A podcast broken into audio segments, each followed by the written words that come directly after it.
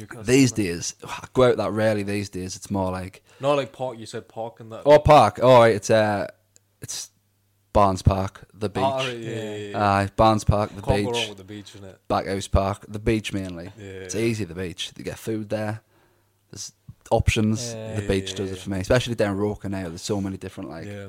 It's such a things blessing, like in Sunderland, to have the beach so close to you. Mate, it's Like- unreal. People don't like appreciate it. Hundred percent, mate. It's Yeah. unreal. Like when you're down there on a nice day, especially if you go like during the week Mm. and it's like a nice day and it's quiet. Yeah, yeah, yeah. You like it's like being abroad. Yeah. Mate, 100%. Like it, it's unreal. And there's people now, especially in like the Roker Harbour or whatever it is. There's people like like on like paddle boards and that. Oh yeah, yeah. Do you know what I mean? And like you see dolphins and that sometimes.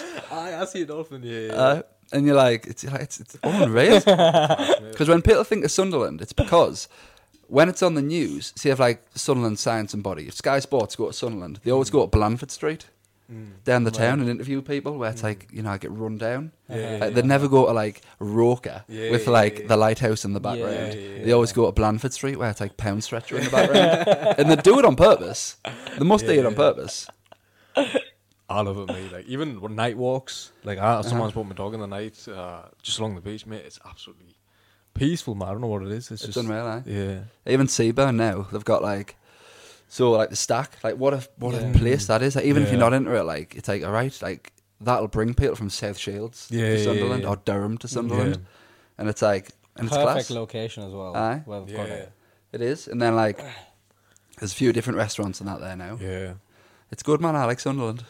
I love Sunderland, mate. The, the, when I was young, I hated Sunderland, hmm and the older I got, the more I realized like Sunderland's actually really good in terms of everything. Because when you go down south and stuff, it's like hmm obviously there's things to see, but as a city, as a place, uh, like the people and stuff is completely different. Yeah, yeah. Do you know what I mean? Like Aye. here is. I just feel like everything. People are a lot more like- friendlier. Uh-huh. Like beaches, It's just nature. simple, isn't it? Yeah, Like, it's yeah, it's a lot simpler. Yeah, yeah. The only thing we haven't got is our town centre is largely a crap hole. Mm. yeah, yeah. Like it's getting better. Like they're doing Yeah. stuff now, Yeah, but yeah. like there's no shops. yeah. Like there's literally not one.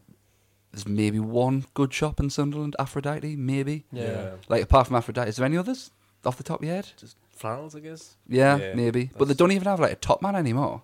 Oh yeah, Oh, the- is it a not? lot of the Nah, shops. there's not are a closed Debenhams down. anymore. I haven't Yeah, been in since- There's not a top man. There's not a Debenhams. Why did they get rid of Top Man? Top man probably just sell more online, don't they? There probably just wasn't enough business Yeah. in, in the bridges because I'd never go down the town. Yeah, me Like- too. You know. So they're probably just it's probably just more viable to sell everything online, isn't it? Mm. makes sense. Yeah, I, I don't remember the last time I went town.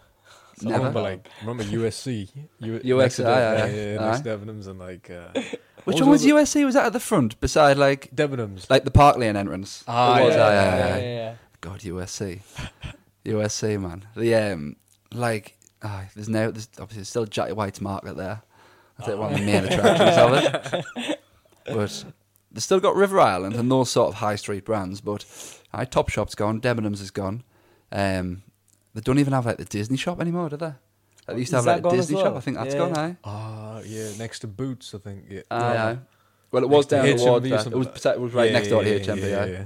Aye. HMV still there, I think. Is Super Dry still there? So, I, remember I, wouldn't even know. Like, I wouldn't even know. I be- Probably not.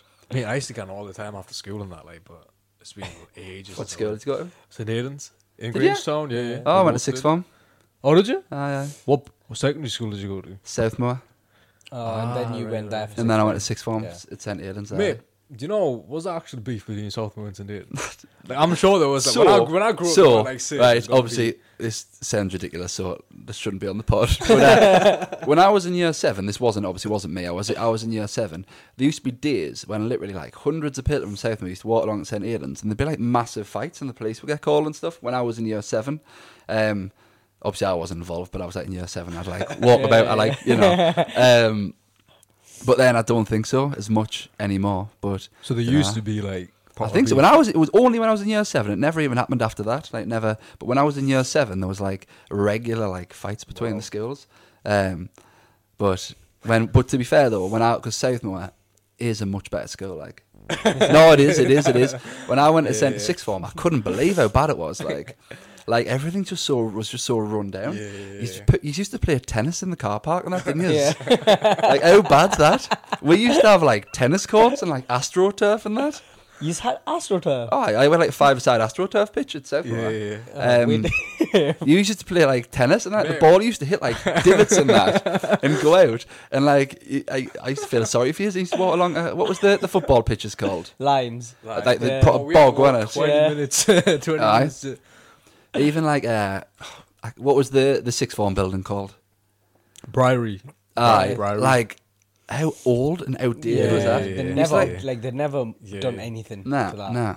And it was just when we came, we were like, like it's so mad how outdated it was. Yeah. And I was like 17, 18, and I was having to go to like, um, because we never did this in Southmoor. I was having to go to like religious like ceremonies in school at St. Right. Aidan's. Like, like every so often you would have something in the hall where there'd be Yeah, like, yeah, yeah. And like we never did that. So it was just, it was so weird. Yeah, it was like, what we're doing here? Like, why have we all got to stand here? Yeah, we we didn't stay in the sixth form. We Nah. both went different. Where'd you go? I went St Roberts Mm-hmm. uh, in Washington for sixth form, but then I went to college after that. Uh huh. Um, in Newcastle, we both went. Yeah, to I went to Newcastle Glasgow sixth form. Did ya? So we, when you go from all boys school, Mhm. then I went to sixth form. It's like mixed. There's girls in the class. I was like, whoa. Well, uh, I'm assuming for you it's opposite. Where like, so I was waiting because when we joined St. Aidan sixth form, like there was a big thing about like like. So I did psychology at sixth form, and um, I failed, but I did it. Um, and there wasn't enough in the class, so some girls from St Anthony's came, and we had like, a mixed class. Right. And like Ah, the St Aidan's lads were like, couldn't believe it. they couldn't believe it, and um, we were like, um, like they couldn't believe it, and I was like, we've always went to school with girls, and um, but I they were like, they couldn't believe there was like girls in the in the psychology class, um, but that's just obviously what we what we always had. Yeah. Yeah. But I said Aidan's was there, was knackered by it when I went there. It was just was that? Did you say for two years or two years? did the two years. Thankfully, managed to get it done and get out. Yeah. But um, we had like, oh, I can't think of him. We had a teacher who was like the head of our sixth form, and he just wasn't like he was name? just. Oh, man, I can't, I can't. Mr. Robinson. No, I, I'm not sure. Um, but it was just so like outdated compared to like Yeah, where yeah, we yeah. came from. And I think it was one like along the road, but it, Southmill was a better school. I think. Yeah, for sure. Mate, I walked past and I saw the size of your pitch, and I used to be like, man, look at these, man. Look We had like this." three footy pitches. Yeah, exactly. Uh, like all this land. We had, we had like all like because you used to come to our school and do it. Remember, we had the IT facility, and sometimes St Aidan's used to come Did and they? do like IT Oh, lessons? Ah. and like our we had some. I can't think of what it was called. We had some like high tech IT facility, um, and all the other not have a schools used sixth to come. form? Does not They have do now, they never when I was there. Right. Thank God they never because, like, thank God we all got split up, like our, like, you know, your mates and stuff, because Yeah. we wouldn't have been able to pass Yeah. in Southmoor because everybody was just too comfortable. Yeah. So I had to Yeah. like split up, and then I went to St Aidan's with a couple of my mates, and some of my mates went to Yeah. Bede, and then some people did apprenticeships, and then we all got split up. Because if sixth form was there, we all would have just went to sixth form Mhm. Yeah, because you just do what's easy, didn't you? that's true. Well, we did. I mean, in a way, if it is separated like boys and girls, you might be a bit more focused. You might be a bit distracted. You know what I mean? But I don't Yeah, know. but I, I, th- I don't think boys and girls should be separated at school. yeah, They Makes sh- it they way sh- too it should natural. be mixed. yeah, Yeah, yeah. exactly. Your social skills aren't as yeah, Like I remember the first week of sixth form, I was like, this was a bit weird because I had a girl at Mm-hmm. the time, but I was also like, I'm like, how do I approach the situation without Yeah, yeah. coming across like proceedy in it? Yeah, yeah. And I didn't kind of know exactly Because you've never sat next to a girl for five hours a day, where exactly, and then especially when you're that young. Yeah, I was like 16 at the Aye, time, aye. and hmm yeah. The female teachers there had it rough hmm oh man, because Oh, obviously because there's incidents. no girls, all Yeah, yeah, yeah. everyone just concentrates on, the yeah, teachers. teachers. Everybody fancies just yeah. any teacher. Mate, like You think they all fancy you if they're nice to you. Start making up fucking scenarios in your head. I mean, it was rough, like, but Yeah, they they had it hard. yeah, I could can't imagine being like a female Yeah. teacher in a all boys. boy, yeah, all boys school. Secondary school as well, not for Yeah, secondary. uh Height of puberty. no. No, no, no, no, no. There was a. remember Miss Jackson? Um, IT. Yes. IT, yeah. yeah. So she was my form teacher, and like there was people in love with her, Yeah. like Yeah, in love with her. Um, I've seen her quite a few times, like out, like in Yeah, like yeah, yeah. on the drink and stuff. And seems like a nice lady. Um, but uh, like when we were in sixth form, her son was in my year too, um, and loads of people were just like obsessed with her because there was no females, Yeah. and all the St Aidan's lads were like, I was just so like different, or, like new to them, Yeah. or it would have been. Yeah. Oh yeah, because um, she had two sons, and the, the younger one was in my year. And Well, she had so a I'm daughter. guessing- Yeah, oh yeah, a daughter as well. Yeah. She had a daughter who was older. I don't know her, but she had a daughter who was older.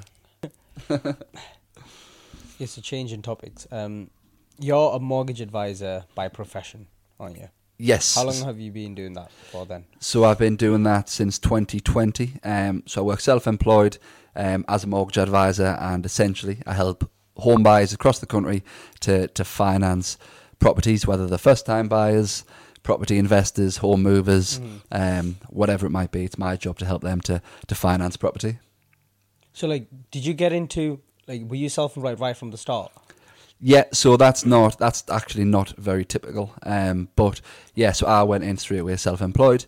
Um, it's something that I wanted to do because I was always worked on a self-employed basis before that and had that flexibility.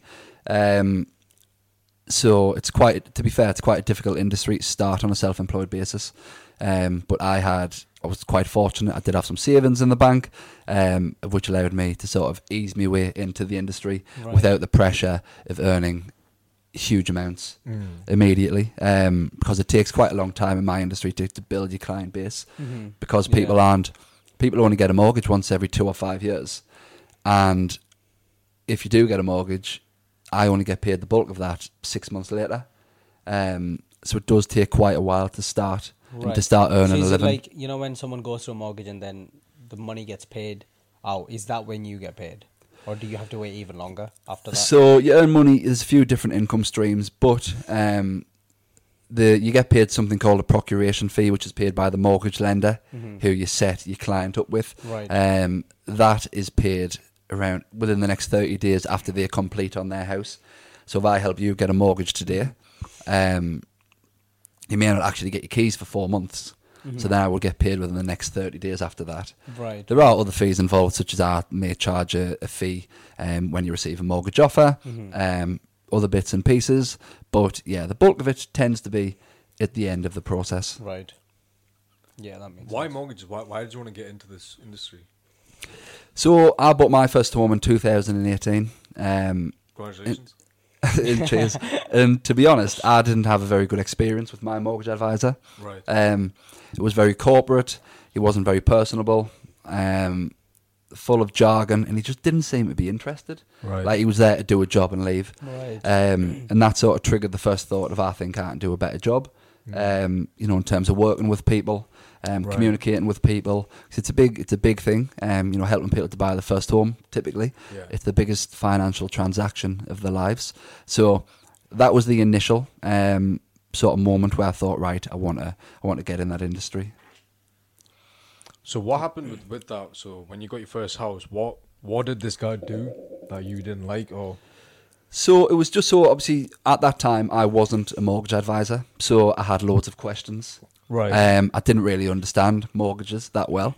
Um, I had loads of questions, and at the time I felt like he was irritated by me asking questions. Right, right, right, Yeah, got like- And you know, and I, you know, and he would respond in a way that I just wouldn't understand. So I was no better off.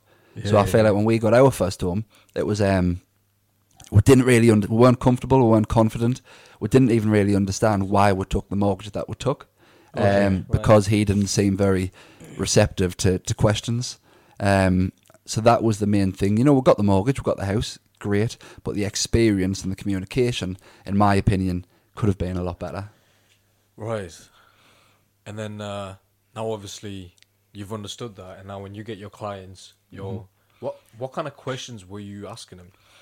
So, so I say to all of my clients, it's my job to answer as many questions as you have. So, first call, I always say, throughout the process and during this call, ask as many questions as you want. That's what I'm here for.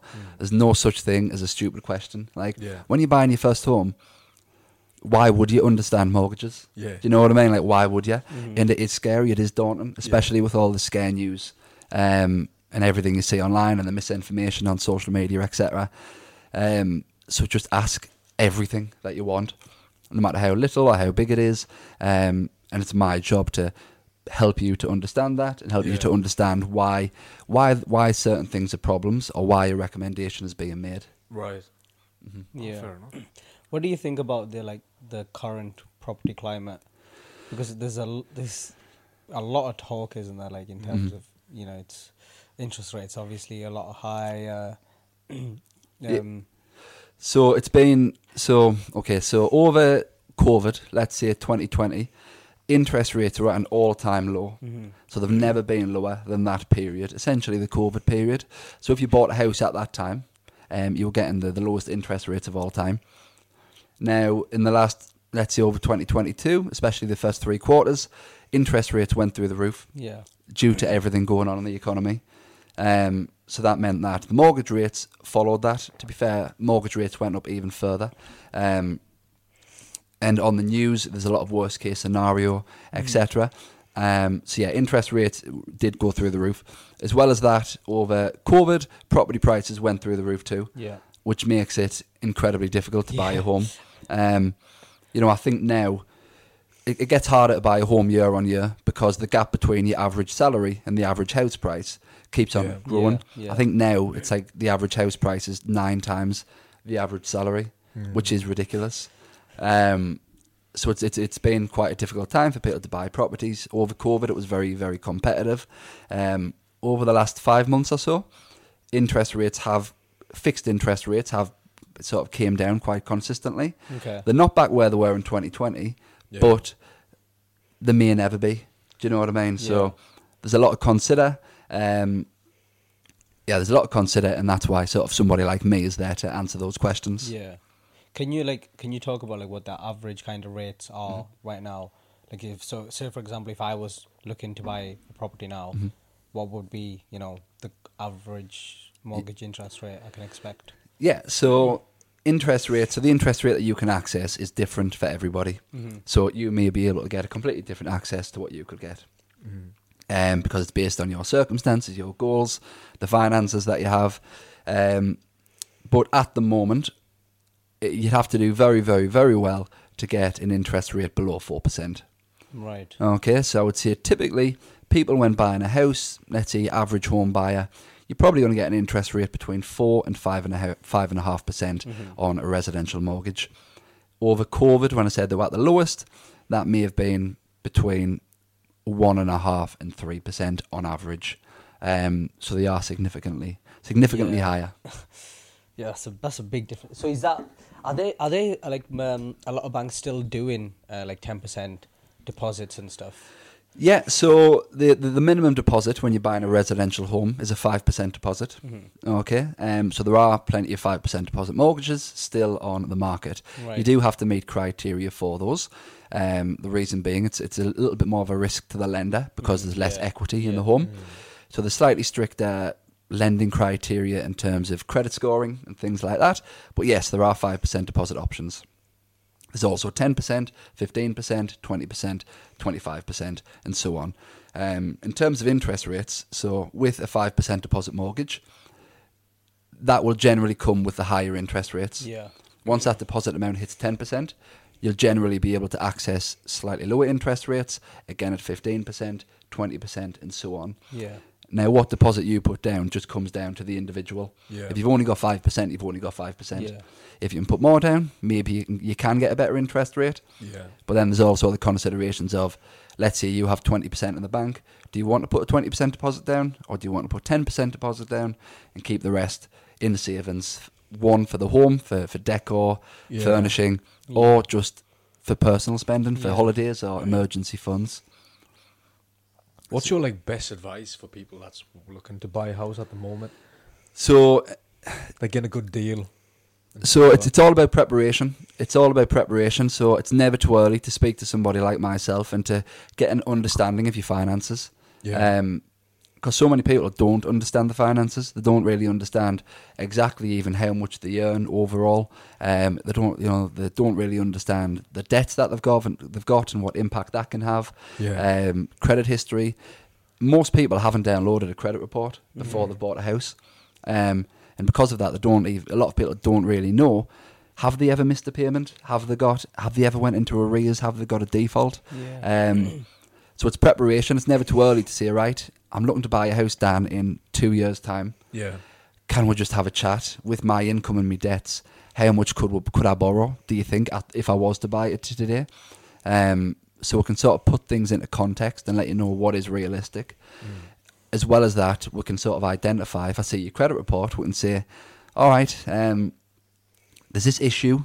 Um, this may cause these restrictions. However, if we do X, Y, and Z in two years' time, when you are ready to buy, you may have better options. So it's about laying the foundations. It's it's just all about preparation.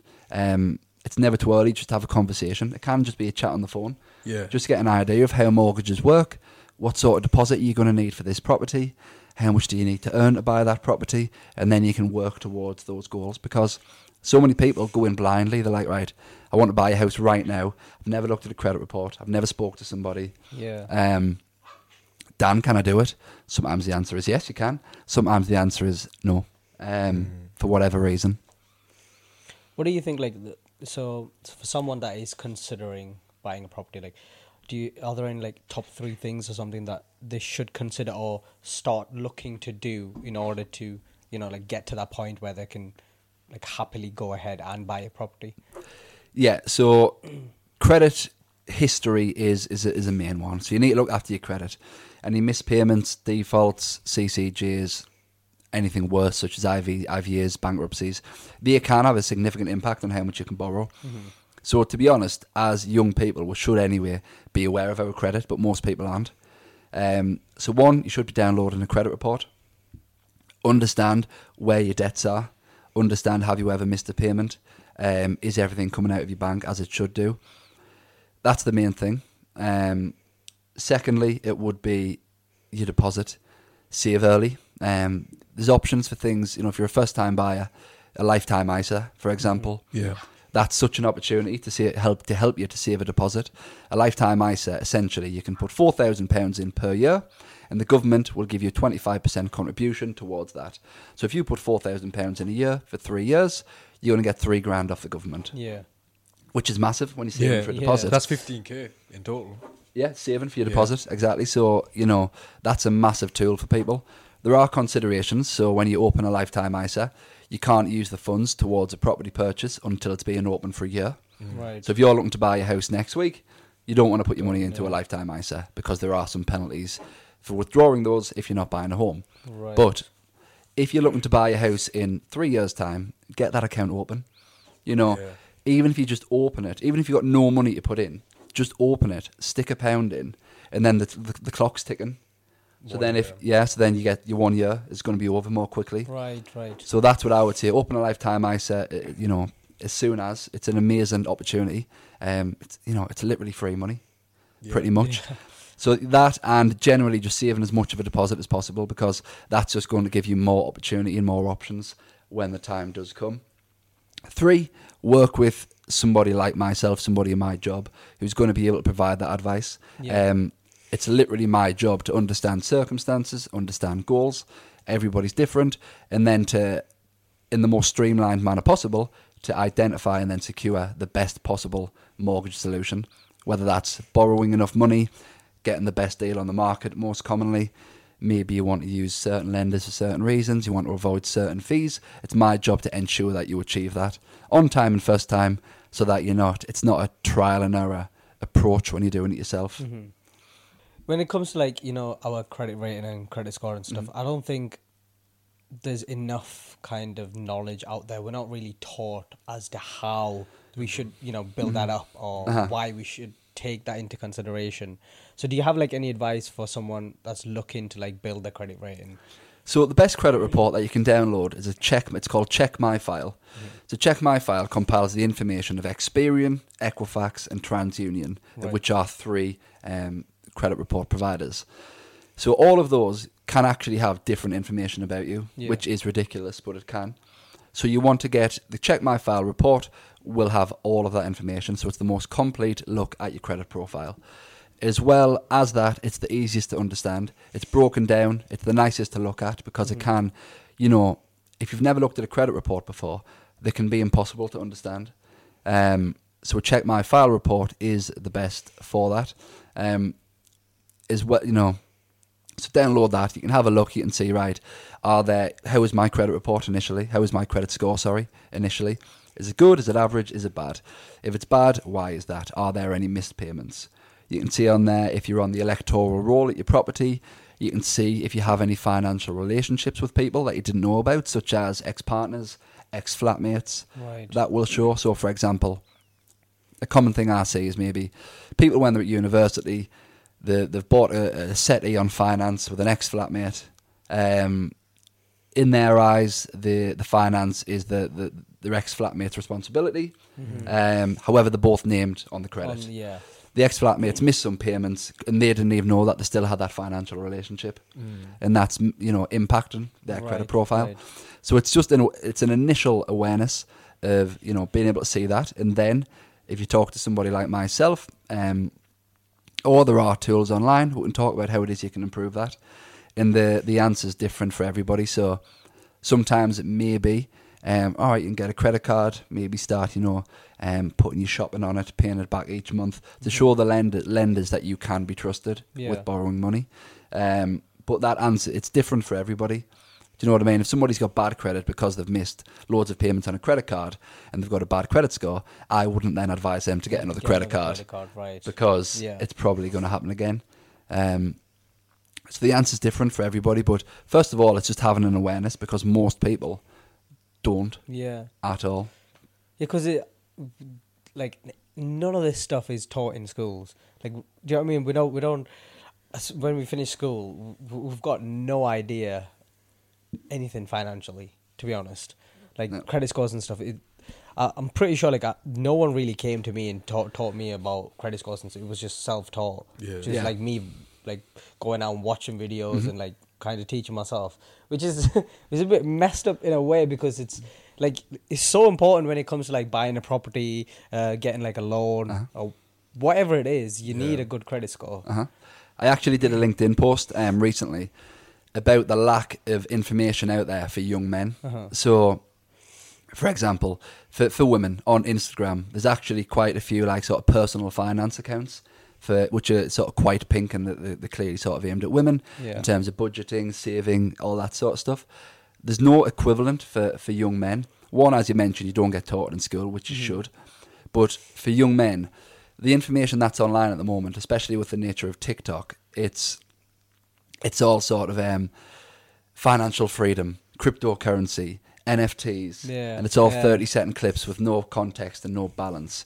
Um, but there's no sort of down to earth real. So, so f f all that is great, Yeah. firstly. However, it's not real in the day to day for most people. Yeah.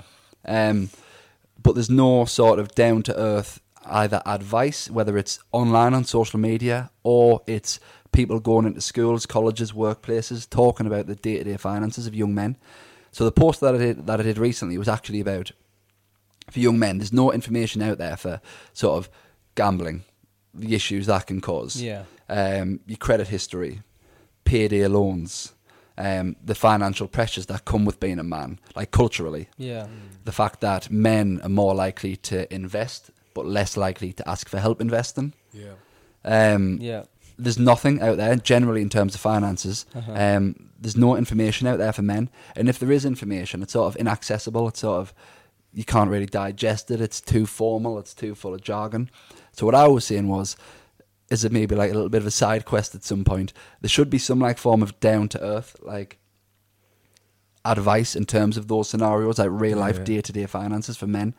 And people are always going to have problems. People are always going to make mistakes. Um, but just an awareness of if you do take that payday loan out to go out on the drink, how that could impact you if you want to buy a house. Mm-hmm. Um, if you do just miss your credit card payments or your phone bill payments because you want to spend the money elsewhere, then the impact that can have. Yeah. Um, or gambling, you know what I mean? I've got nothing against gambling, but it's so easy to develop a gambling problem. Addiction. Yeah. Hundred percent. It's so easy, like especially now, like well, culturally, I've gone off off track here, but culturally, um, let's say when you go to the match or whatever, back in the day when I first when I first turned eighteen or whatever, you would go to the bookies, put a bet on, Yeah. you get to the pub, and then you get in the match. Uh-huh.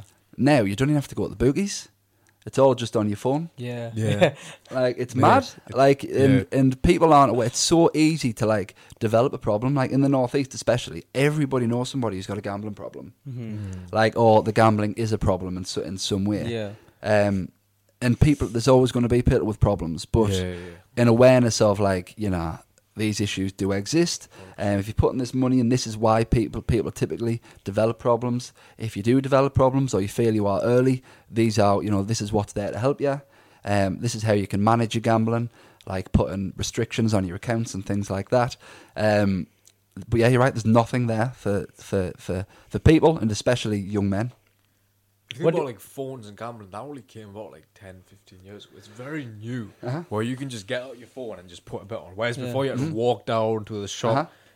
You you could have been like, I can't be asked to go and do that, but like nowadays you just yeah, ten pound is that I'm this like f- so much free bets. There's Yeah. like this Uh-huh. uh, such an to incentive wheel for you in, to, innit? Yeah. Like like a fish in a reel. It's like have this, have this, and then mate, you just get hooked in it. Like It is the, like the free bets e- every weekend. There's free Yeah. bets. Yeah. Every time there's like there's any horse racing on, there's free Yeah, bets. yeah. Like and people, and even though people know they're not really free bets because Yeah. they're there to get you on the app, um, but still everybody's on them. Mhm. And like as you say, with it being on your phone now, and there's so many different apps as well. Like even if somebody, um, like maybe blocks themselves on a on a one form of um betting, betting app, you can just get another one. Yeah. Um, like it, it, it's mad. Um, and it's well that you're not actually handing over any cash. So it's just you know it's just it's just like you're playing a game on your phone Yeah, with it. yeah. But then it can get out of hands Yeah. so so quickly. In terms of like the similar yeah. thing, with like debt and loans, Mhm. I get a letter through the post every week from my bank saying you can take out this credit card, or you Yeah. can get Yeah, this loan. Yeah. I no wonder people take out so much debt. Yeah, no, that's true. Even like, I think it was two days ago, I got a message saying these are your uh, weekly offers Uh huh. for like loans, credit cards. Mate, I think digital money. I don't think people respect it as opposed to cash Uh-huh. that you can feel. You know what I mean? Like when Yeah. you see digital money, you don't actually like when you're gambling, for example. You see two hundred pound, you're like, it's digital, innit? It's not two hundred pounds Uh-huh. stacked up where you're just willing to give it away. So I think there's a psychology where like you you're not as uh, respectable towards the money. You know what I mean? Like Uh-huh. even when you get paid, you get wired in the digital. Uh-huh. I don't think you feel the same as opposed to if you were getting cash. I agree, you. especially like now, like you know, it's it's changed even so much over like the last few years. Where obviously contactless became a thing, Mhm. Oh, man. and then yeah. now people don't even take the cards out; it's just on your phone and Yeah. Apple Pay. Yeah. yeah, yeah. Like, do you know what I mean? Like, and it's it's so easy to just go, oh, Apple Pay, Yeah, Apple Pay, yeah. Apple Pay. Like, you know, you don't have to like, oh, if I want this food, I've got to go at the cash point or I've got to go at the bank. Mm. You're just like, oh, it's there. Yeah, I'm pay for it. I'm pay for it. Constantly, Yeah. like money is just so readily available for everybody, even if it's not even your own money. Yeah.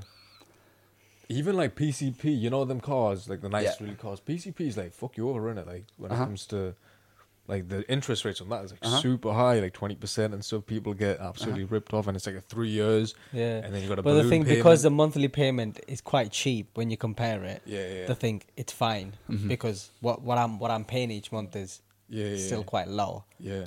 But it's because the interest rate is still high. It's over a longer period of time, and at the end, you need to give the car back. yeah. Or you got to get a balloon payment, which is such a high amount. yeah. Exactly, and yeah, car finance. You know what I mean? People, people need cars. You're gonna have some form of car Oh, finance Yeah. typically, but yeah, I agree. It's once again, it's so it's so readily available, and you know, with the monthly payments being so low, but then at the end of it, Yeah. you're gonna have that lump sum to pay if you if you want the car, Yeah. yeah. um, which can lead to people sort of getting maybe cars that they can't really afford or they shouldn't really have. Um, That's basically what's happening with everyone. Yeah. Literally, they all get cars they can't afford and the flex. yeah, yeah, yeah. Well, yeah. another thing sort of in your twenties is like like lifestyle inflation. Mhm. Like Yeah. if somebody gets like a better job with a higher rate of pay, that I'll upgrade my car. Yeah. exactly. And yeah. half the time, people like lots of my mates did it when we were younger, and it's like half the time they're not even that bothered about cars, Yeah. but they just This- think, right, well, I've got a better job now, so Uh-huh, yeah. I need I to spend an an, extra upgrade. 150 quid a month on my Yeah. car. Um, so that they never leave the cycle. It's like Yeah, yeah, yeah. even though the Earn wages more. gone up, they tend to spend more. Yeah, yeah, yeah. exactly. Like you're up. never actually any better off because Yeah. your lifestyle is inflating Yeah. with with your money. Um, and that's another thing of just an awareness yeah. of like, do you need to do that? Um, if so, if you, if you want, you know, like people want to spend money, that's fine. Um, but just an awareness Exactly, um, yeah. of why you're doing it. Is it worth it? How it can impact you? Um, do you really want to be paying that much out a month and not have the money elsewhere? Um, it's just conversations that, like, financially that people don't have. Mm-hmm. Like finances are still such like such a taboo subject. Like it's not normal for people to say to people, "Oh, how much do you earn?" Like that's like rude, yeah, isn't it? Yeah, yeah. Um, or if you would say, "Oh, if somebody would say, oh, you earn this much," like finances generally are quite an uncomfortable topic. Mhm. Or we said to somebody, or like to one of your mates, "Oh, how much debt do you have?" Like you would never have that conversation. Mm. And So- they'd never be honest.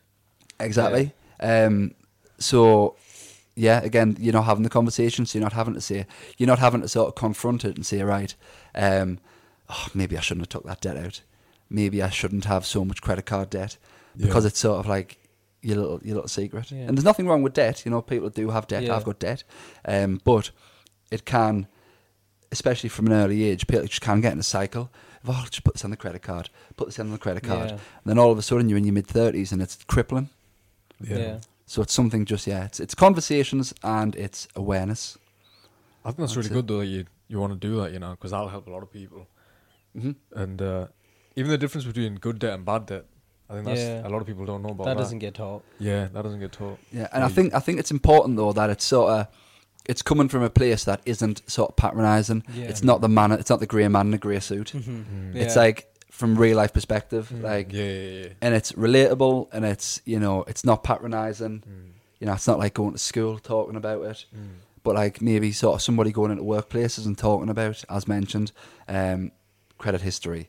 If you take out this payday loan, if you miss this payment, if you have gambling issues in your account, um, you know how how that can can impact you. And I know that you had James Fields on recently, Yeah. and haven't spoke to James about this, but there's no doubt that there's people who have issues in life where some people it'll either stem directly from financial troubles Yeah. or their problems will lead on to financial troubles, um, which can then impact relationships, etc. Um, yeah, it, it can have such a big impact on people, and again on on relationships.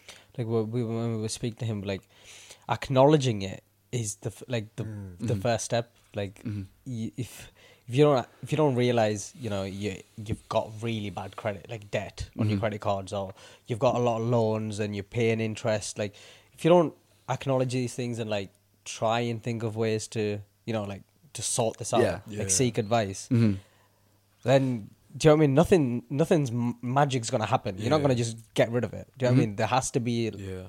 something you need to do externally for you to get out of that situation. Like situation. a step by step process yeah, to get out slowly. Because it doesn't happen overnight. If you got loads of debt, it's not you wake up the next day and you're like, oh, I'm free. Like it's like a long process, isn't Mhm. it? Slowly Mhm. changing little ways. And Yeah, absolutely. Um, and you know, with with with having loads of debt, there are there are there are certain options.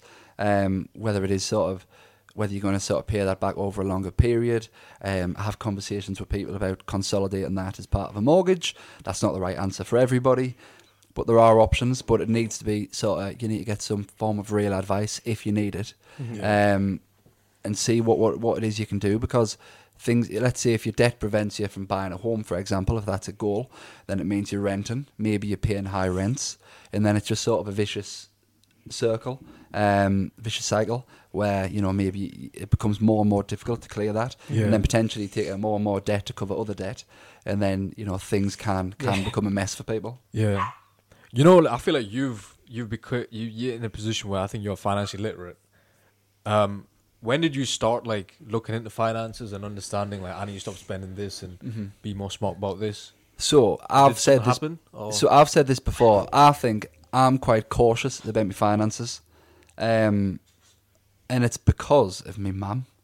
When I was young, like when we were young, my mum wouldn't even let us have a debit card. hmm Like when we were younger. Yeah. Um, so if I was if I wanted to get money out of the bank when I was like 16, I used to have to go to the bank. Yeah. Um, Right. And I think that's like left like a quite a cautious Yeah. um, thing in my mind. So I would say that's where it's rooted from. Um, I am quite cautious with my own finances. However, I do have like debt for a car, for Yeah, example. yeah. Um, there's nothing wrong with debt. Um, but since then, you know, every day I look at the finances of others. That's literally what I do every day. So I do see, you know, people with problems, people with people with um, fantastic finances, um, people who are really conscious about it, people who just have never even considered it. Yeah. So it's an everyday thing where you're seeing like different mixes uh, of people and their finances.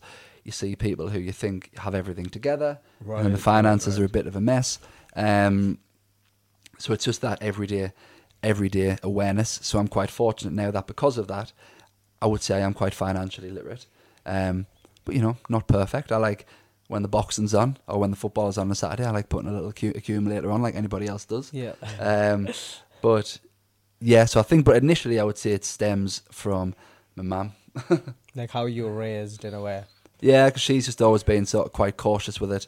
Um, you know, in terms of way spending money, spending money online, stuff like that. So I think that's standard, like left me, um, stood me in good stead, and Yeah. yeah. I'm assuming you're going to pass that information on to your son in it in terms of Hopefully, hopefully, it's, it's, it's not always it's not always that easy. Um, and as mentioned, you know, people will always make mistakes. People will always do stupid things. That's just life. Um, but hopefully, that's that's the plan because it makes your life easier. Um, Yeah, it can really make life easier. And if you've got financial troubles, they are real stresses. Yeah. If you owe, whether it's the tax man or you owe some debt and you can't afford to pay it, or it's preventing you from achieving a goal like buying a house, Yeah. or it's causing friction with your partner because you spend the money on gambling, for example, Yeah. Yeah, um, yeah. too much money. You know what I mean? It's just giving you the best possible chance Yeah. of being happy or achieving whatever whatever your Yeah, goals yeah. are. Do you have any advice for um, for people to like actually compart like um, separate out the money? Um, you know, every time you get paid. Because some something I, what I do is um, uh, whenever I get paid every month, I like separate it out into like different segments. So it's like these are my fixed expenses. So Yeah. I need this money to cover all my bills, and Yeah. then I've got another little bit for like investments, Mhm. and then another bit of money that I can like Yeah. just spend Yeah. if I wanted. So do you have any advice in terms of? Because obviously, I don't. I don't feel like a lot of people think about that stuff. They just Uh-huh. get paid and then they just do whatever they want with the money. Yeah, which yeah. leads to like a lot more problems. I think. So, not sort of specifically, however, as you've just mentioned, it's just about right looking at your finance. e- e- Each month, I on average, or each month, I earn the same amount, and it's this amount. I know I've got X amount going out in committed expenditure in my debts each month. Your car finance, your credit card, whatever it might be, um, on your mortgage. So you know you, you, you know those are going. Um, do you, are, are you saving? Um, then put your money away into saving if you're saving for a holiday or saving for a house deposit or whatever it might be. And then once you know those things are taken care of, um, the bills, whatever, whatever, whatever other commitments you have, you know what you've got left, um, and then you've got that peace of mind of sort of enjoying that money. So, for example, with myself and my partner, we have a joint account, and every month we'll both put our agreed contributions into the joint account. Yeah. That covers all the bills, all the boring stuff, petrol, shopping, mortgage, um, nappies, all that sort of stuff is covered, and then we're both just left with our money after that to spend as we like, Yeah. pretty much. So just being organised. Yeah, I think uh, being organized is a very helpful tool because if you are getting paid, uh, which is you know the majority of people, if you're getting paid a salary every month, um, and you're just doing whatever you want, like a lot, I know a lot of people that literally spend the monthly income in the first two weeks, Yeah, and then they're like, "Where's all my money gone?" yeah, yeah. Do you know what I mean? So that's something that you know you might be able to get away with when you you know when you're 18 or early adulthood when you're Mhm. still living it with parents Yeah, or whatever. Um, but after that, yeah, it's it's it's just not going to work. Yeah. it's not going to work. But I think you know, in reality, the reality is it just does come with time. It comes with experience. hmm It comes with making mistakes. It comes with maybe running out of money the odd time. Yeah. Um, so you know, nobody's going to have everything sussed by the time they're 18, Yeah, or even not, 21, or even 25. Yeah. Do you know what I mean? Um, it just does come with time. Um, and having conversations, making mistakes, learning, um, and putting sort of organising your finances. hmm So you think like having a joint account is beneficial, like if you've got a partner? So there's no right or wrong answer. It's sort of it depends on the couple and how you want to manage your finances. But for us, Yeah. it works because it means every month you're not ha- you don't have to have the conversation every month month of like how much have you paid this month towards Yeah. stuff. yeah. You know what I mean? Or our shopping's got cheaper these days, um, so you're not contributing as much. Right. It's just set in stone, and it means that we don't have to have that conversation. Yeah. Right. It's every month I put X amount in, she puts X amount in. That's that done. Yeah. You want to buy some clothes with the rest of your money? You want to go out? Yeah. Crack on, good. Yeah. Um, with my money, spend it however I want because we know that everything's taken care of on the first of the month. All that money goes into the account, and then we don't have to keep having the conversation of who's going to pay for this, Yeah, who's yeah. going to pay for this, because that's how you know that can cause uh, uh, like ag for people. Yeah. Right, right, right. So you just eliminating that. That's why we do it. Mhm. But some people may not. Um, may not prefer that. Some people may prefer to manage the finances separately. And if that works, if that if that if that is what works, Yeah. then that's absolutely fine. But something to consider is a joint account doesn't mean that it's your only account. Yeah. Like we still have our Yeah. separate Yeah, finances. yeah, Of course, yeah. That's just where everything meets for Yeah. bills. And that's where, yeah, the shopping comes out of, the petrol comes out of, mortgage, energy, water, all the boring stuff. Right. So, like on your separate accounts, do you put money into the joint account every Yeah. month, and then using that is split over like bills and shopping, etc. Yeah, so all of our bills come out of the joint account. On the first of the month, I put my money in, she Yeah. puts her money in, and that just gets us through the month. I think that's smart. I think that is Mm-hmm. probably the best way to do. So the conversation may be, so it may be different for different couples. It may be, right, some people, regardless of your income, you might just put the same amount in. Mhm. Other people may do it proportionately. Yeah, depending on how much each person earns and stuff. Yeah. Yeah. So that's the conversation Oh, to have, Yeah. and it may change when people's when income increases. Um, you know what I mean. So it can, can change, but that's but there's less conversations to have yeah. around it. Yeah. You know, when it comes to buying a house and mortgages, so would that be separate or would you do joint ones, like for people? Um, what do you, in terms? What, what do you mean? Because you know, like you can get a house where it's like joint ownership. All right. Okay. so okay. how would the mortgages work if it's joint mortgage? Like, All right. Okay. So it's only one mortgage payment. So the one mortgage payment would come out of either the joint account, or they would say, right, your your job is the mortgage payment. That's coming out of your account. Right. But it's only one mortgage payment if you have a joint mortgage. okay. Um, so yeah, it would come out of either the joint account, that's what we do, or you have that discussion of you take care of the mortgage and the petrol and the shopping. I do yeah. X, Y, and Z bills. Mhm. What do you think about a joint mortgage as opposed to separately just doing it individually? What do you mean buying a house together? Yeah, as opposed to sorry, yeah, buying a house So- separate. So it just depends on, on where you're at with things with your partner. If you're talking about buying one with your partner, then it's it's it's it's not really a mortgage question. It's more just where where you at in your relationship. Yeah. But it is like a, fi- a huge financial commitment.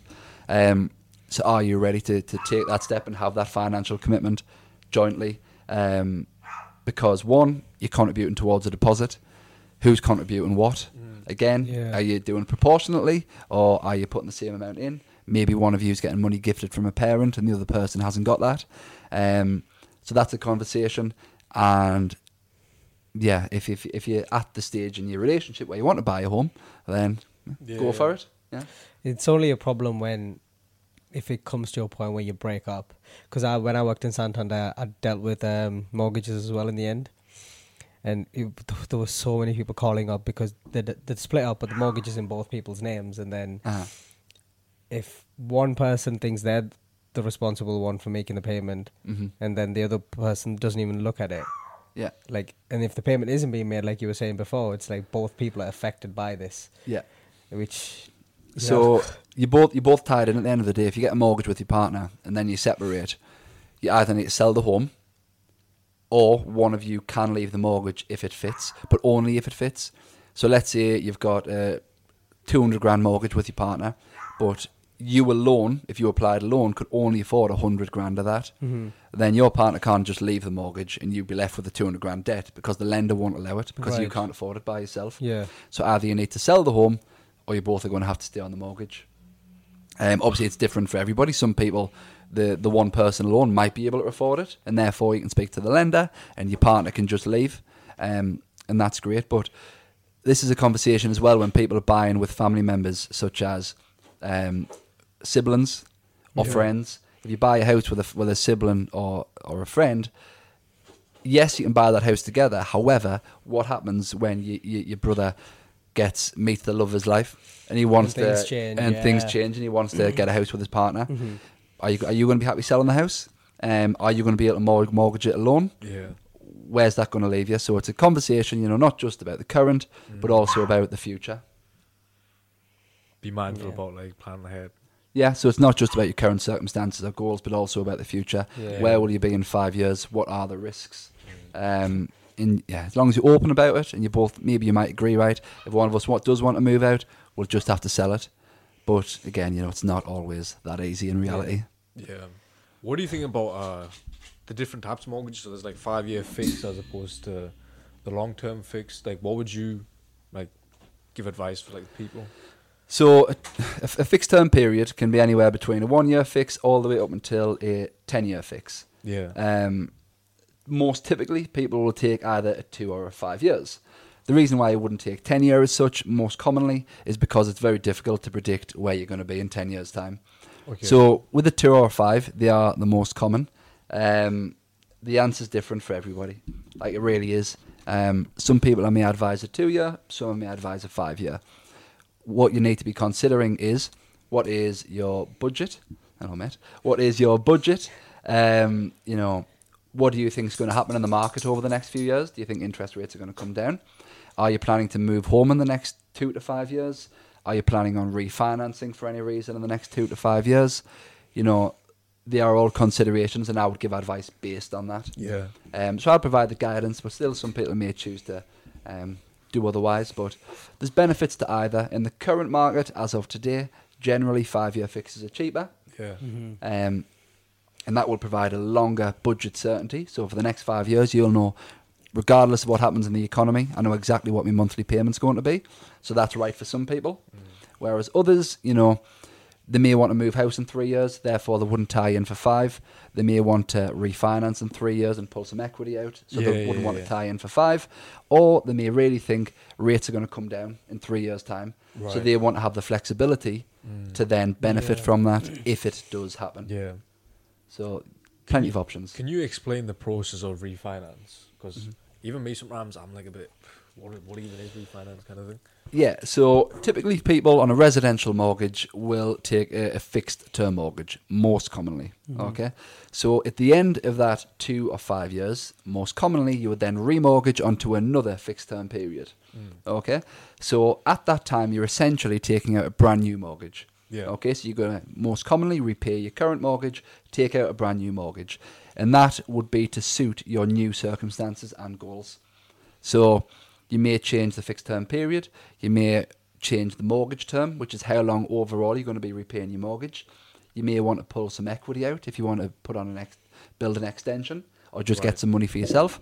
Um, there's yeah, there's there's plenty of reasons why you might want to refinance, but that's what it is. It's essentially taking out a new mortgage to meet your circumstances and your goals at that time. Right. But then even you know isn't you you can't pull all the money out, can you? Isn't there only like a certain percentage or something? yes, you, pull can't out? pull all the money out. No, so you, that would if you pulled all of the money out, that would be a hundred percent mortgage, which you can't do.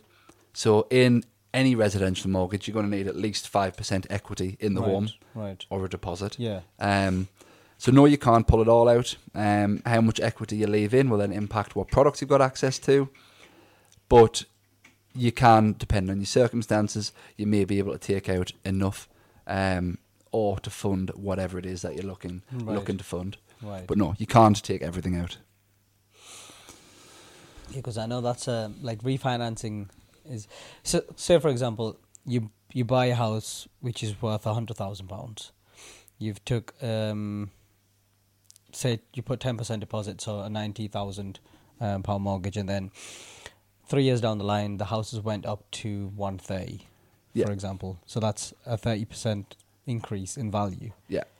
so when it comes to like refinancing so how does that work like if you wanted to pull that extra bit out So in theory, if everything fit, then you could refinance it and take some of that additional equity that you've developed over the last few years Uh-huh. because house prices went up.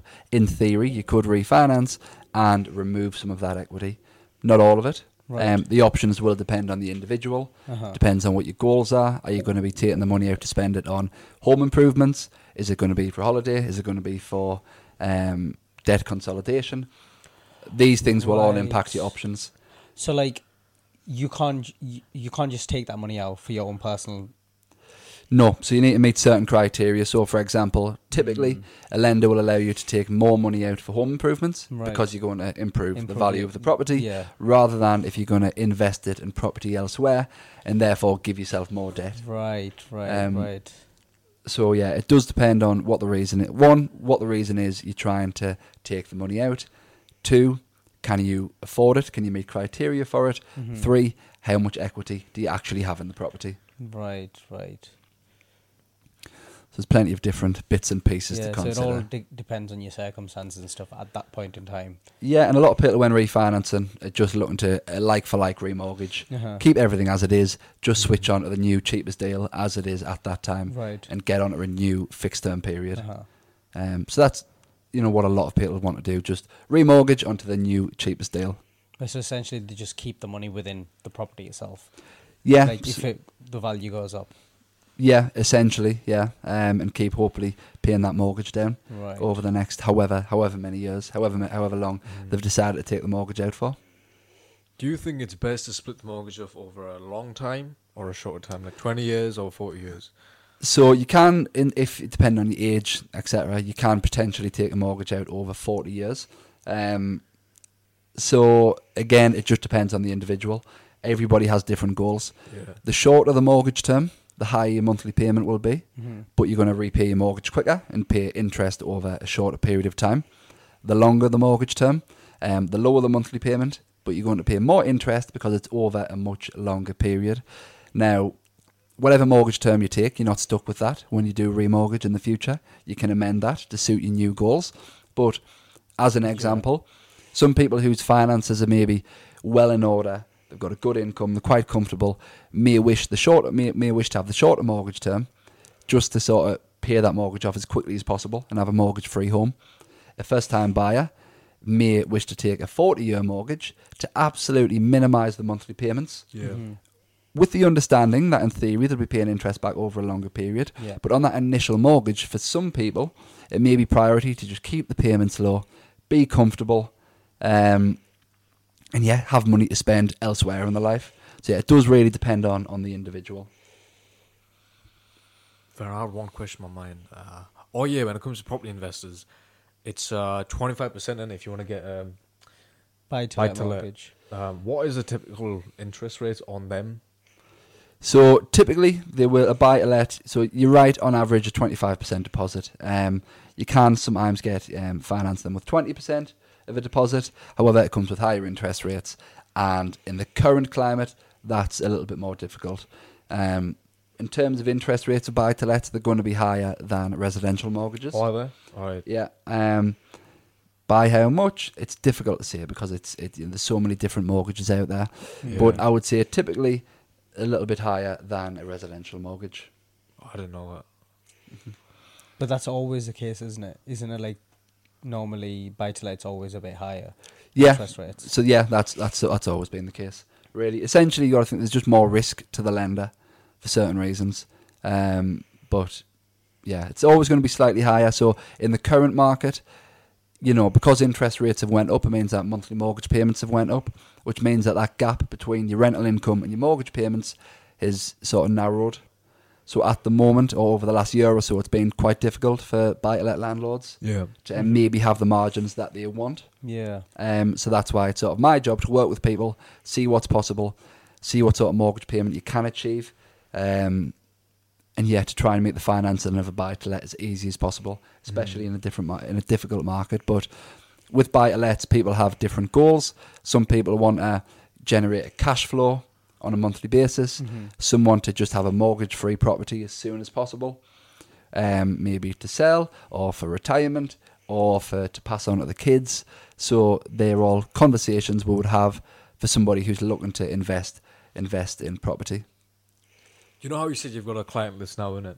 Have you got someone that's like put balling, like a whale Um, of an investor, or something like that? have I? Um, I've got people with multiple properties. Yeah. I haven't got anybody who's got twenty. Yeah. I've got people who's got you know four or five. There are people in Sunderland that have like over twenty properties in it. Yeah, Like- so there's there's some fantastic property investors in Sunderland. The northeast is a great place to invest in Yeah. property, or it can be if done properly. Um, yeah, there's there's plenty of um, people in Sunderland. Yeah, you're right. Who have who have plenty of properties who do very well out of it. Yeah. Um, I chat to some of those people about their about their investments. Um, but yeah, typically, you know, in the northeast, house prices are so low, Yeah. it can be an Yeah. attractive place to to invest. So it prime, you know, a lot of people it is buy it lets or it's refurb. Mm. Um, there's, there's different ways you can invest in property. But I would say though, although there are loads of people doing so well, it's you know you do have to sort of know you you should do some form of research or training yeah, beforehand. Um, people can do very well out of property, but also some people can not do very well out of property. Mhm. Let's just talk about buy to lets. You know, whether you've got a um, gaps in tenants Yeah. or you know bad tenants or there's an issue with the property the roof collapses can you fund that yeah. um the the, the mortgage market changes so there's lots you need to consider um and yeah to sort of to be successful in it but so many people do well out of it when done well Is a mainly your client list in the northeast, or have you got any people that you've? Uh, So n- I would no, I work with home buyers across the country due to the nature of my social media. Um, Yeah. I do connect with home buyers across the country. Um, I do quite a bit on social media, and also I do quite a few podcasts. Um, so that means I have people from. I would say it's maybe fifty percent Sunderland, fifty percent That's, that's anywhere really else, Yeah. anywhere else in the Mm. country.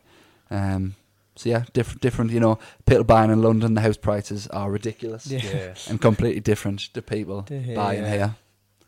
Yeah, when you just drive across London, you know, like all of these are Yeah, millionaires. I don't know whose how normal people, like the average working person, can afford a house in like Yeah. London and stuff. it's it's mad. Like you know, some of my clients, you know, what you can get for like let's say a two hundred and fifty grand house Yeah. in the northeast.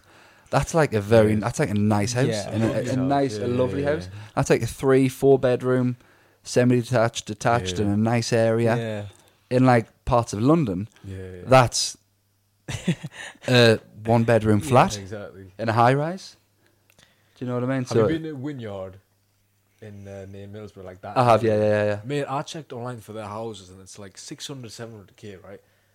Mansions. I'm Yeah. talking mansions with all this land and Mhm. Like 10 bedroom houses and stuff. And then you go to London for like 700k, you get like a three bedroom. I'm like, why would people not just sell it and just buy this mansion in Wynyard? But I guess people got love that lifestyle in London or something. They got so situated in it. That's where the work is as well, isn't it? Yeah. true. Uh, well, that's where the work is, you know, depending on what you do. But yeah, many clients, you know, buying houses in London. Um, obviously, that's either where they work or that's where they're from. And the difference in properties between London and the northeast, it's yeah. crazy. It's crazy, and that's why it's so many people in London will rent. Um, because it's so Mhm. difficult to avoid, avo- to, to afford Um, the sort yeah. of property that you're looking to buy. Mate, if I was in London, if I was like nine, if I was like sixty-five and I've paid off a house, mate, I would sell that and move to Wynyard. Like, I would just be like, "This is my retirement place." I know. Wynyard's the dream, isn't it? The houses there, uh, Mate, some of them are ridiculous. Absolutely beautiful, yeah. It's I like football. Well, is it footballers? I imagine there. it's Yeah, I think footballers so, living yeah, there. Fair Yeah. play to them. Lovely. Yeah. lovely, yeah. One Have day. you got like a? Would you say a, a dream of a house that you want one day? In? I'm Um, assuming you've got a lovely house now. Yeah. Um, no, like if not got really. children and that. No, I've got um, not uh, at the moment. Uh, I just have a very, very normal house. I actually live in just a two-bedroom terrace at the moment. Yeah. Um, but the yeah, I just live in a two-bedroom terrace at the moment. Um, with my partner and my my little boy. Um, but essentially, I'm self-employed. So with self-employed mortgages, it can be quite a little, a little bit more difficult. Um, there's extra hoops that you need to jump through when you're self-employed. Um, and when COVID happened, that massively impacted my income. Mm. Um, so I am looking to move over the next couple of years um, to move into a bigger house, but it's just a case of sort of um, rebuilding your income Yeah. because Yeah. as as it, you know for a lot of self-employed people, Yeah. COVID really did impact yeah, that. yeah. So a dream house, uh, you know, I would like a, a nice house with a nice big garden Yeah. Yeah. and a Big nice garden's estate. always important.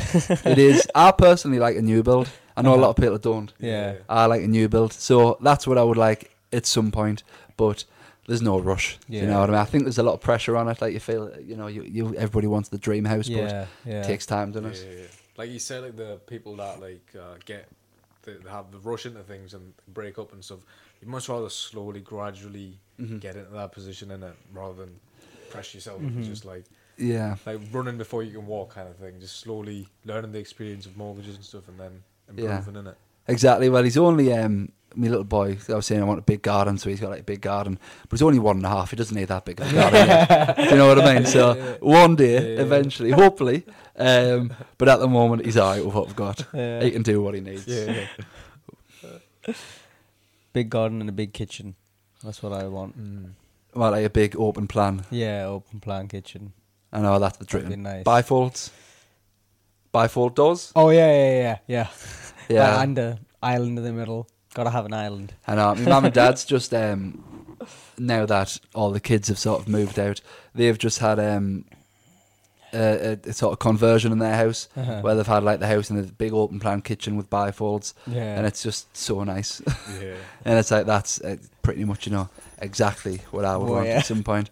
Because it's sort of like when you've got a house that allows you to entertain, doesn't it? Mhm. Yeah. To have you know Yeah, the World yeah. Cup barbecues, Yeah, for exactly. for sure. all those sorts of things, and that's I think what you want. And it's just nice. Like Mhm. just from work or whatever, and you come back home, and you, do you know what I mean? Like just coming back to a nice house, hmm nice. Do you know what I mean? It's just like I think Yeah. mentally, it's pl- like very pleasing. I think especially when you've got kids or, or when people are looking towards having kids, like you want sort of a nice house for your kids to grow up in. Like Yeah. you want a house yeah. where your kids can come with the friends Yeah. when they're teenagers, Yeah, and it's yeah, like yeah. a safe space Yeah, where they can play in the back garden, Yeah, yeah, yeah. or where they have got a, a bedroom big enough where they can go up and play on the PlayStation or whatever. Yeah, yeah, So that you know it is a safe safe space rather Yeah. than doing what whatever else. Yeah, so I think that's quite that's part of my goal, yeah, but of course. we'll get there. We'll get one step at a time. We'll all get there. Yeah. hmm Of course. How long's that been? Yeah, it's been an hour fifteen. Oh, nice. Anything? There was anything more you wanted to ask? Mm, nah. You know what the funny thing is that you that he's here, mate. I called HSBC like two days ago, talking to a mortgage guy, just like asking questions like you mentioned, Yeah. because I was like, mate, I got to eventually like learn about, and I totally forgot we're doing a podcast with you as well. Yeah. So I was like, after I made the phone call and I was talking to him about the podcast, I was like, why did I just? Ma- I, I could have just waited till uh, Yeah. till Saturday, but it's nice that you came because a lot of people don't know. Like I don't know about the interest is high for a buy to let. There's a lot of information. Even the app that you mentioned, check my file. Check my file. Mhm. I didn't know that. Yeah, I didn't know about check my because I I've used credit uh credit score. Yeah. No, Clear score. Experian and Clear Score. Yeah, Yeah. Clear Score's a bit of a waste of time. yeah. Yeah. I would say. Yeah. But check my file is the best. It's free for the first thirty days, Mhm. Yeah. and then you pay it like fifteen pound a month after that. So Right. just have a look. You can Yeah. download it, and then just cancel your subscription. Yeah. Obviously, if there's any issues, Standard, then yeah, if there's any issues, then yeah, keep it up. It's only fi- Yeah. it's, a- it's well spent fifteen pound a month. Yeah. But yeah, check my file is great. When you mentioned about speaking to HSBC, something to consider is that your bank will only offer you their own products Mm. and they will only offer you their own criteria. Yeah. So however much you can borrow with HSBC Yeah. may be completely different elsewhere. Right, right, right. So uh, what I am is I'm a whole of market mortgage advisor. So I have access to all of the banks and building societies. So it's my job to assess your circumstances and then say right and place you with whoever will allow you to achieve your goal in the best possible manner. So you know HSBC, but the, the, there might be a better deal elsewhere, or there Yeah. might not. HSBC might be offering the best. Yeah. Um, so yeah, that's a, a consideration. Basically, I called and I was like, since I've been with HSBC for a long time, would I get any perks or benefits regarding mortgage? And the guy was like, yeah, it doesn't work like that. It's like whoever. I was like, come on, bro. Like, I mean, you know I mean, so I was a kid. but I thought there could have been, but it's not anything like that, is it? Um, Nah, But like I said, I don't know much of mortgages. I still need to learn a lot. Mhm. And it's a thing where I don't think most people that haven't got a mortgage yet know what it is. You know what I mean? So Yeah. Well, they don't. It's the biggest fi- the, the first the, buying your first house will be the biggest financial transaction for ninety nine percent of people. Mhm. Do you know what I mean? Because when else are you taking out a debt that large? When else are you buying like yeah. a house?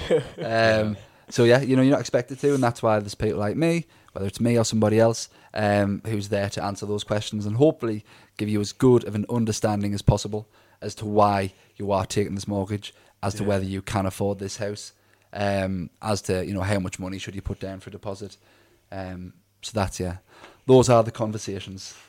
Do you want to end with your socials and Yeah, so my main business page is my Instagram, which is at Dan Does Mortgages underscore.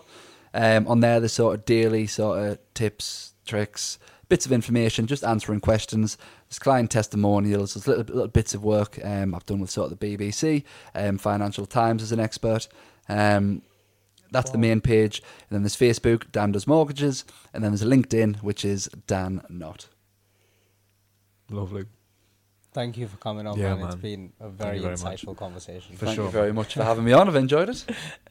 But yeah, thank you for listening, guys. Uh, stay tuned for the next one.